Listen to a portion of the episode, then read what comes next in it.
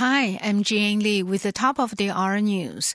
The TAIEX opened down 129.23 points this morning from yesterday's close at 11,406 on turnover of 6 billion NT. The TAIEX followed other regional markets and lost ground Thursday as concerns about reports of rising numbers of coronavirus infections in many countries raise fears. Investors also appeared spooked by the U.S. Federal Reserve's warning that the path to economic recovery will be long. The Shilin District Juvenile Court has ordered a 16 year old high school student detained pending further investigation after he stabbed a 10 year old girl at a school in New Taipei's Danshui district. According to police in New Taipei, the suspect repeatedly stabbed the girl in the back with a fruit knife that he had taken to school. The girl was rushed to a nearby hospital for treatment, and doctors say her injuries were not life threatening, and she is now in a stable condition following surgery. Police say the suspect has been unable to explain why he attacked the girl. He is expected to face charges of causing bodily harm. The suspect's family has issued an apology to victim and her family. A report by the U.S. State Department says Taiwan continues to improve its travel environment for Muslims last year. The 2019 International Religious Freedom Report cited the Chinese Muslim Association as saying that Taiwan has continued its efforts to create a Muslim friendly travel environment. An and according to the report, Taiwan has increased training Muslim friendly hotels and halal restaurants by 20% annually, which is why the country has become increasingly popular with Muslim tourists.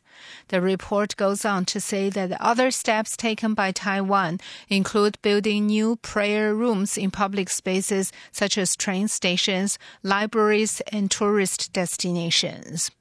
However, the report also reiterated concerns that Taiwan's labor laws fail to guarantee a weekly rest day for domestic workers and caregivers, many of whom are migrants. In world news, Chinese officials say Beijing will honor its trade deal with the U.S. and wants to see better ties with Washington. Zhu Guangyao, a former vice finance minister and cabinet advisor, said the two countries should waste no time in improving relations to help better coordinate a response to the coronavirus pandemic. He said relations with the U.S. were far from satisfactory, with communications at a standstill. Tensions have flared over Beijing's handling of the new coronavirus that first surfaced in central China late last year and over the recent passage of national security legislation for Hong Kong. U.S. President Donald Trump's administration reacted to the move by announcing that Hong Kong is no longer autonomous and will be stripped of its preferential trade and commercial status. A court backs the Trump administration on virus safety requirements at work.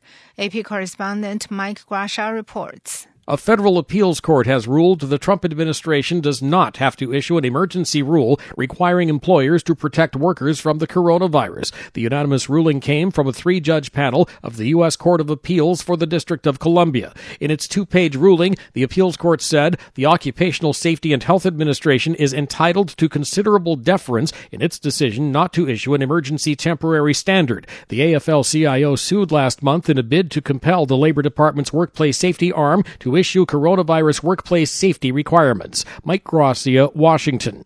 Britain's official equality and human rights watchdog is to assess the UK's Home Office over tough new rules that from that from 2012 aimed at creating a hostile environment for illegal immigrants. The Home Office's strategy was aimed at deterring illegal immigration, but led to thousands of immigrants, mainly from the Caribbean, being wrongly denied rights, losing their jobs, and in some cases being deported to places they barely knew. The so-called Windrush generation, named after the ship Empire Windrush, that in 1948 brought hundreds of Caribbean immigrants to Britain, helped rebuild the country in the years after the devastation of World War II. That was the ICRT news. Checking again. Enjoy the rest of your day. I'm Jane Lee.